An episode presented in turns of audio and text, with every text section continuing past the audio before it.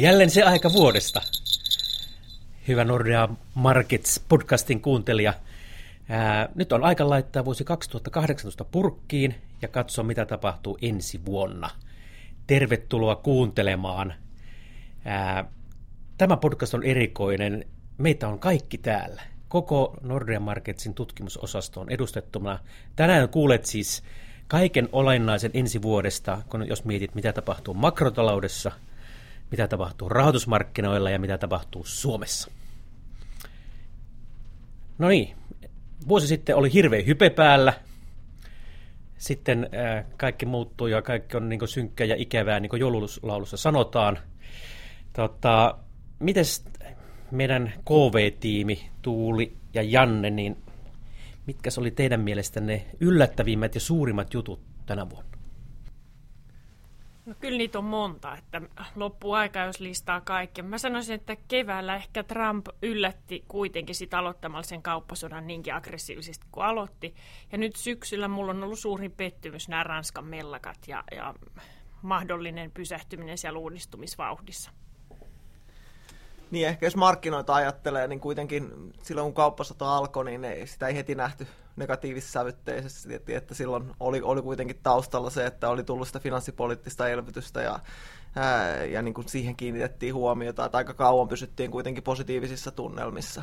Mutta kyllähän se oli niin kuin mielenkiintoinen siinä mielessä, että alkuvuonna, jos katsottiin, niin kukaan ei tuntunut näkevän yhtään mitään riskejä missään. Ja nyt taas ollaan ajauduttu oikeastaan tilanteeseen, että kukaan ei näe mitään valopilkkuja missään. Että, että niin kuin silloin oltiin täysin liian optimistisissa tunnelmissa, niin nyt uskaltaisin ehkä avata ovea silleen, että nyt ollaan liian negatiivisissa tunnelmissa.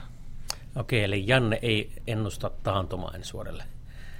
Ei vasta vuodelle 2020. No niin, mutta palataan siihen kohta. Mutta Sanna, tota, sä seuraat valuuttoja, sä seuraat Venäjää, mutta sä seuraat nyt ennen kaikkea Brexittiä. Mitä sä ajattelet tästä vuodesta? No Brexit on, on tietysti nyt varsinkin tässä loppuvuonna ollut, ollut iso teema ja väistämättä varmasti on vielä ensi vuonnakin. Ää, en ole ollut kauhean yllättynyt siitä, että mikään ei näytä selvältä, vaan, vaan kaikki on itse asiassa viikosta toiseen ihan yhtä epäselvää, jos ei jopa epäselvempää kuin, kuin aikaisemmin. Eli nyt ehkä uusimpana, uusimpana yllätyksenä tuli, tuli tämä EU-tuomioistuimen päätös, eli että Britannia voisi jopa perua yksipuolisesti Brexitin, eli saatiin tämmöinen uusi muuttuja mahdollisesti tähän tähän peliin mukaan. Todennäköistä se ei tietenkään ole, ja on luottavainen yhä, että jonkinnäköinen sopimus allekirjoitetaan ja Britannia pääsee sulavasti ulos EUsta, mutta kuten sanottu, niin kaikki on mahdollista. Niinpä. Mua yllätti ehkä noin, niin kuin, jos mä ajattelen omasta puolestani kommentoin Suomen taloutta, että että kun me vuosi sitten ajateltiin, että Suomen talous voisi jopa kolmea prosenttia tänä vuonna kasvaa. No ei se kasva ihan yhtä paljon, mutta kyllä tämä käänteen jyrkkyys on ollut, ollut kyllä yllätys, että nyt vienti vähenee, investoinneissa on selvää käänne, että ainut, joka nyt tuota, kunnolla näyttää hyvältä, on, on tuota, kulutus. Ja, kun se oikeastaan se työllisyyden paraneminkin on pysähtynyt, se on se, niillä, joilla rahaa on, niin ne kuluttaa. No mitä sä Olli sanot, no niin sitten jos mennään ihan tavallisen ihmisen tasolle, niin miten sä niin kun vetäisit yhteen tämän vuoden?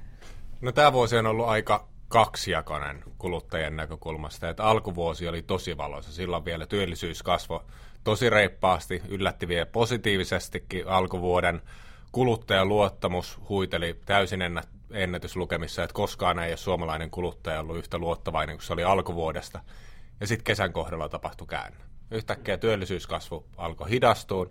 Mitä lähemmäs me mentiin sitä hallituksen 72 prosentin tavoitetta, niin tuntuu, että sitä vaikeampaa sen ylittäminen on.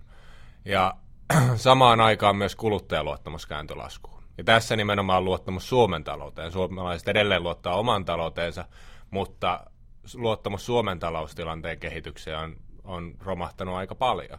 Ja, ja samaan aikaan tänä vuonna myös on nähty se, että niin kuin väistämättä myös kuluttajien säästämisasteet on noussut. Eli siinä, missä ostovoima on kehittynyt ihan positiivisesti, niin kulutus ei ole kasvanut ihan niin paljon, koska osa niistä rahoista on sitten laitettu säästöön ja, ja voi olla, että todennäköisesti tämä suunta on vielä jatkuvassa. Aivan.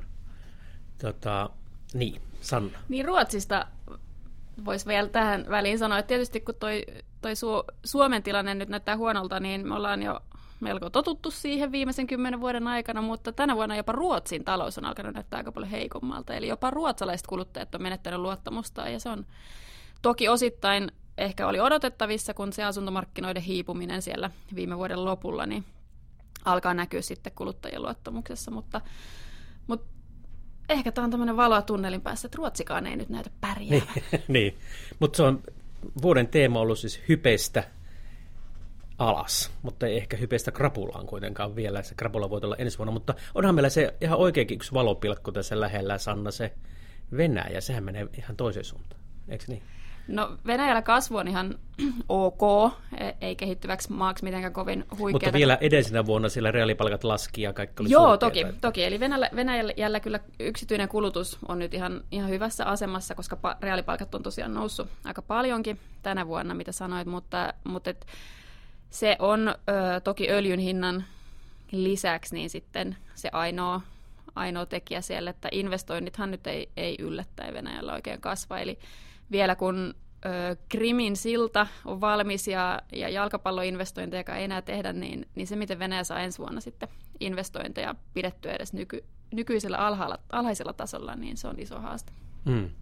No niin, käänteen vuosi, mutta ehkä voisi myös, myös sen vielä sanoa, että olihan tämmöisen dollarin vuosi, eikö niin, että dollari oli vahva ja, ja vahvistuva ja se heikenti sitten kehittyviä maiden valuuttoja ja, ja voisiko tätä summerata niinkin vai mitä sanotte? Joo, se on ollut yksi iso teema ehdottomasti se dollarin vahvuus ja USAn korkojen nousu, mikä silloin alkuvuonna tapahtui, ja se on näkynyt sitten kehittyvien markkinoiden heikkoutena. Tässä nyt ehkä Venäjä ei ole niinkään hyvä esimerkki. Venäjällä on ollut omat ongelmansa, vaan nimenomaan sitten globaalisti laajemmin niin kehittyvät markkinat oli, oli ja aika al- aikaisina, aikaisessa vaiheessa lähti aika iso alamäke ja nyt on jopa vähän stabiloitunut.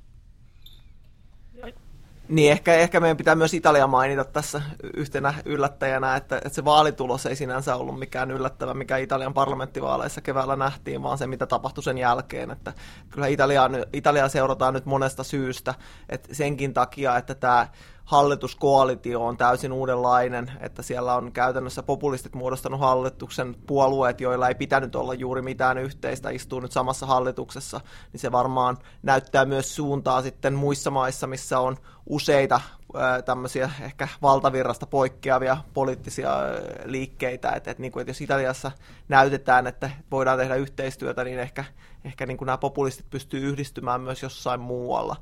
Ja, ja toki Italiassa sitäkin kautta, että, että niin kuin nyt omasta näkökulmasta voi sanoa, että, että niin kuin tämä heidän politiikka on tuhoon tuomittua, mutta aika toki näyttää, että, että niin kuin, millaisia seurauksia siellä, sillä on. Että, että itse odotan, että se tulee olemaan nimenomaan esimerkki siitä, että tämmöinen populistinen politiikka ei tule johtamaan talouden kannalta kovin suotusaan kehitykseen ja, ja sitten ehkä pelottaa vastaavia esimerkkejä jostain muualta, mutta aika näyttää.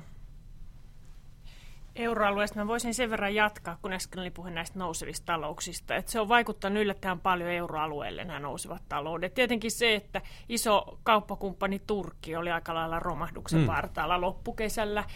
Öm, yhtäkkiä me huomattiin, että hyvänen aika Turkin liira heikentyy 40 prosenttia ja, ja maa on käytännössä suistumassa valuuttakriisiin ja velkakriisiin ja sitä maatakin piti yrittää sitä ymmärtää, niin kyllähän se tällaisen entisen keskuspankkirin mieltä lämmittää tavallaan se, että se mantra, että keskuspankit tarvii itsenäisyyden, niin ei ole mitään tyhjää puhetta. Että kyllähän tämä vuosi osoitti sen, että, että nyt Intia kovaa matkaa no tulee niin. perässä, niin, niin kyllä keskuspankista täytyy pitää huolta ja niiden itsenäisyydestä.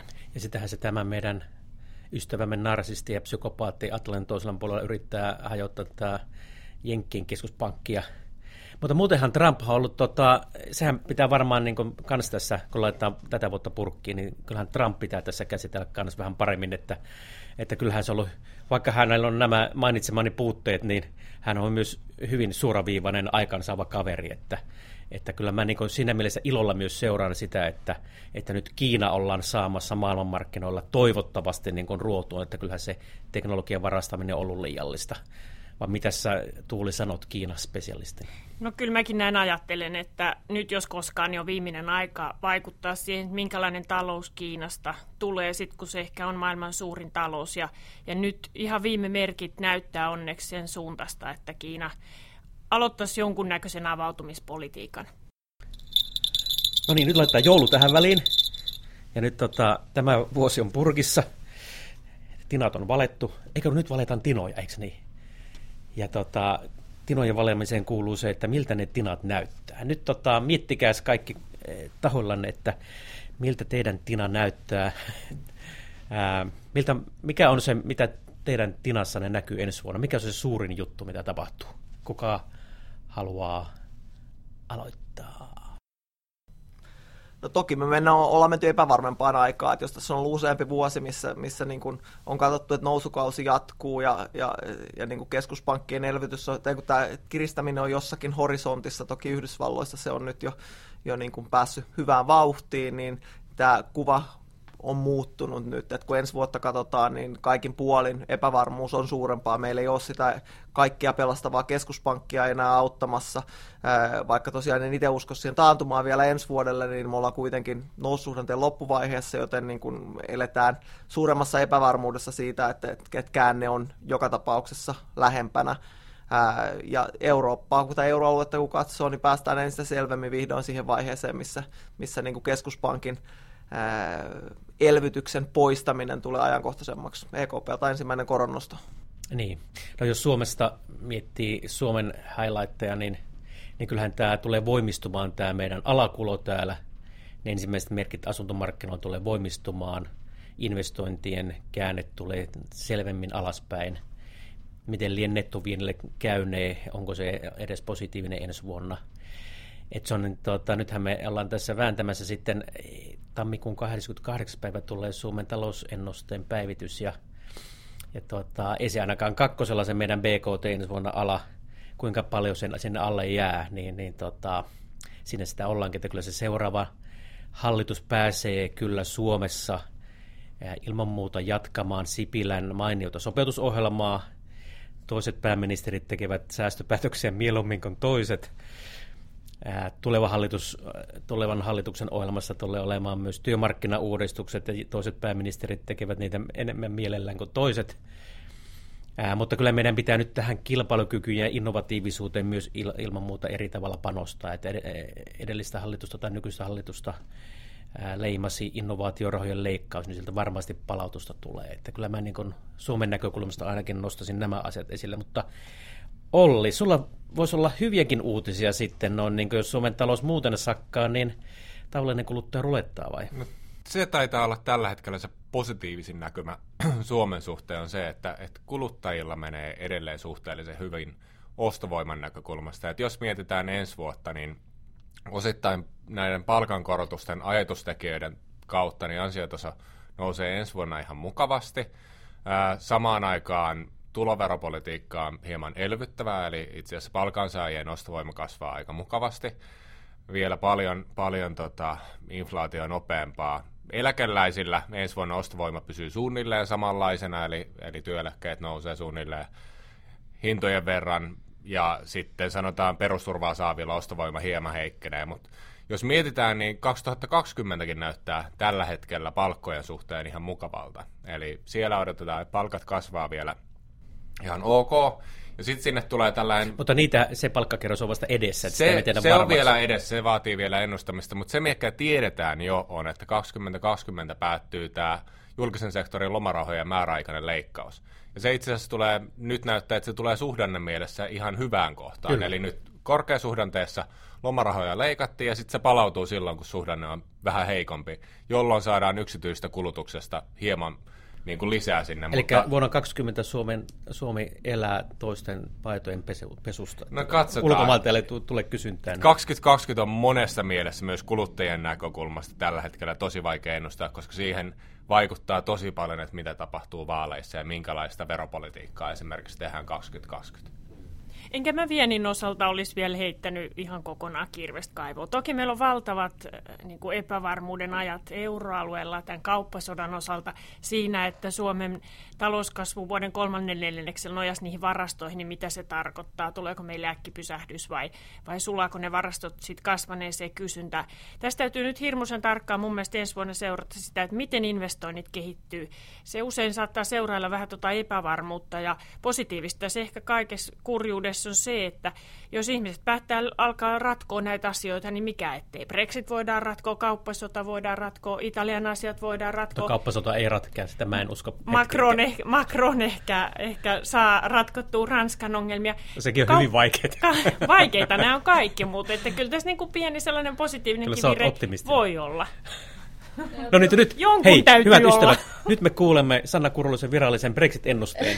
no niin, no joo, mä olin juuri sitä sanomassa, että että mun tinat valitettavasti hajoaa kyllä muutamaan osaan, kun mä kippaan ne sinne ämpäriin, eli kyllä se Brexit sieltä on tulossa ja Britannia on lähdössä EU-sta, mutta toki siinä on monta astetta, että kuinka paha se, se ero on, eli jos Britannia lähtee erosopimuksen kautta ja hallitusti niin kuin vielä uskon, niin, niin se ei varsinaisesti markkinoita niin pahasti sitten, sitten heiluta kuitenkaan. Mutta se riski on, että tämä, tämä lähtö on, on paljon rajumpikin, kun Britannia parlamentti on toistaiseksi näyttänyt olevan aika äh, hajanainen ja mm. päätöksiä siellä ei saada aikaan. No Janne, mitäs tota EU-parlamentti, miltä se näyttää?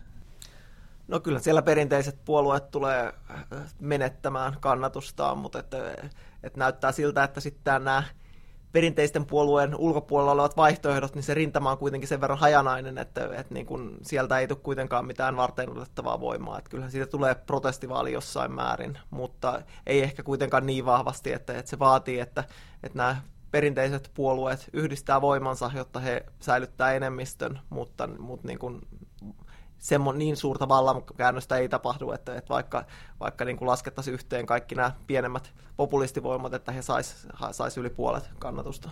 Niin ja vaikka saisikin, niin kuitenkin meidän lohtonoisa on, että EU-politiikkaa tehdään niin valtiopääministeritasolla Euroopan neuvostossa – ja, ja no, parlamentti voi lähinnä ehkä blokata näitä hienoja uudistuksia, joita ehkä tulisi, jos Macron saisi Ranskan kuntoon ja, ja totta sitten saisivat vielä Saksan kanssa asiat kuntoon.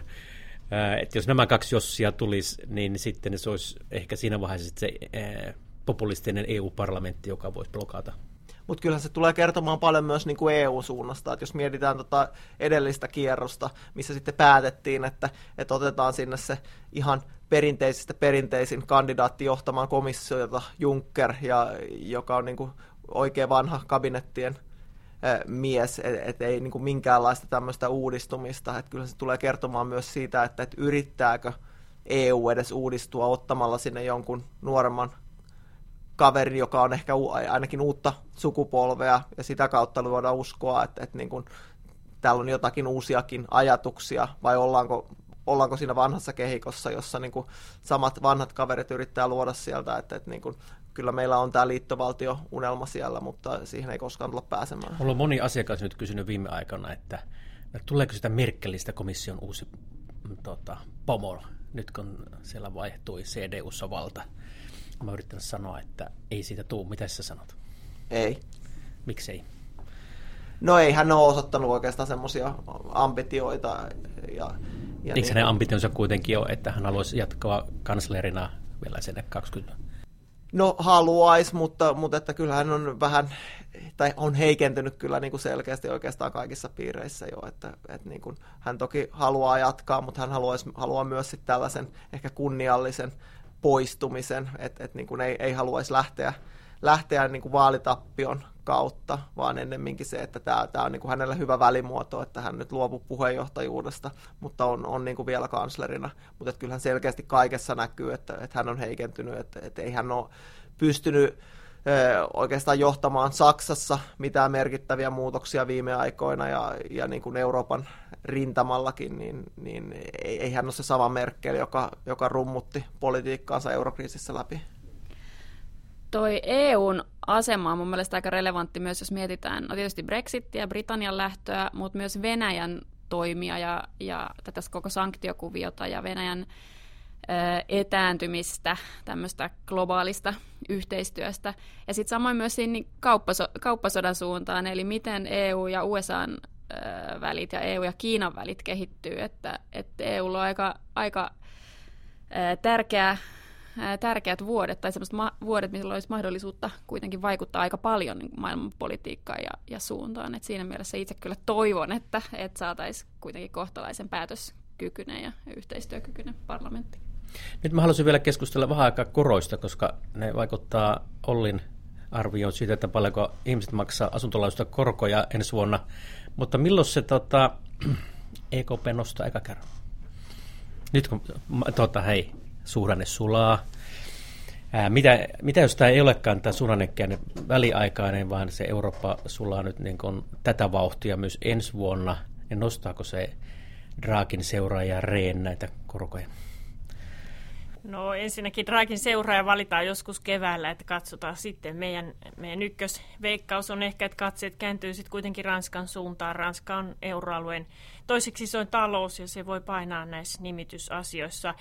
Ähm, nyt toissapäivänä viimeksi niin Weidman antoi ison haastattelun, jossa painostettiin EKPtä tiukentamaan ja, ja todettiin, että poikkeusteemat on poikkeusaikoja varten ja nyt ei euroalue sellaisessa ole enää ollut Weidmanin näkemyksen ja Bundesbankin näkemyksen mukaan pitkää aikaa. Ja, ja se meidän ennuste, joka näkee ekan koronoston siellä ensi vuoden lopulla, niin, niin olettaa, ettei talouskehitys täysin romahda ja näitä poikkeustoimia halutaan ja päästään normalisoimaan, mutta totta kai jos tässä nyt uusi talouskriisi tulee ja erittäin hitaan kasvun aika, niin kaikkihan on mahdollista. Että hyvinkin voi olla, että vuoden päästä puhutaan uusista elvytyspaketeista. No miten sä Olli meinaat? Miten sä tota, sanot tavalliselle asuntopelalliselle, että kun vuoden päästä pidetään tätä podcast seuraava, siis tällainen summeeraava podcast seuraan kerran, niin mitä sä luulet, että sä sanot silloin, että mikä on vuoden päästä asuntolainojen keskikorko? No kyllä mä sanon sen, että nyt asuntovelallista on syytä varautua siihen, että ensi vuoden aikana saatetaan alkaa maksaa asuntolainasta marginaalin lisäksi myös viitekorkoa. Eli tällä hetkellä merkit näyttää siihen, että suhdanne on kääntymässä ja tilanne on kääntymässä ja nollakorkojen aika olisi päättymässä. Toki kuten Tuuli sanoi, niin tähän sisältyy paljon epävarmuustekijöitä, mutta tässä mä ennemmin olisin ylivarovainen kuin sit toiseen suuntaan. Eli, eli nyt nähdään jo, että kyllähän meillä niin kuin tällä hetkellä on jo 12 kuukauden eurobarit ollut nousussa.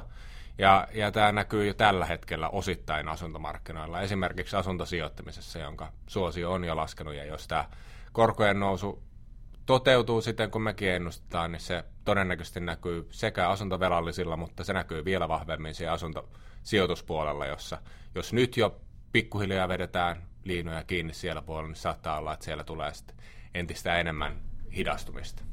No niin. Sellainen on vuosi 2019. Millainen se siis on? Ää, tänä vuonna tuli käänne, ensi vuonna hidastuu. Ää, epävarmaa, hidastuvaa, mutta emme ole siis viiltämässä ranteita auki. Emme puhu taantumasta, saati lamasta, eli kyllä tässä vielä niin kuin porskotetaan ensi vuonna. Eli tota, Olli voi tehdä myös vuoden päästä budjettiin, koska rahaa riittää. Kyllä, kyllä sen, sen voin luvata, että ens, ensi vuonnakin riittää vielä joululahjoihin rahaa. No niin, näihin tunnelmiin. Hyvää joulua. Nähdään Hyvää joulua. Hyvää joulua. Hyvää joulua.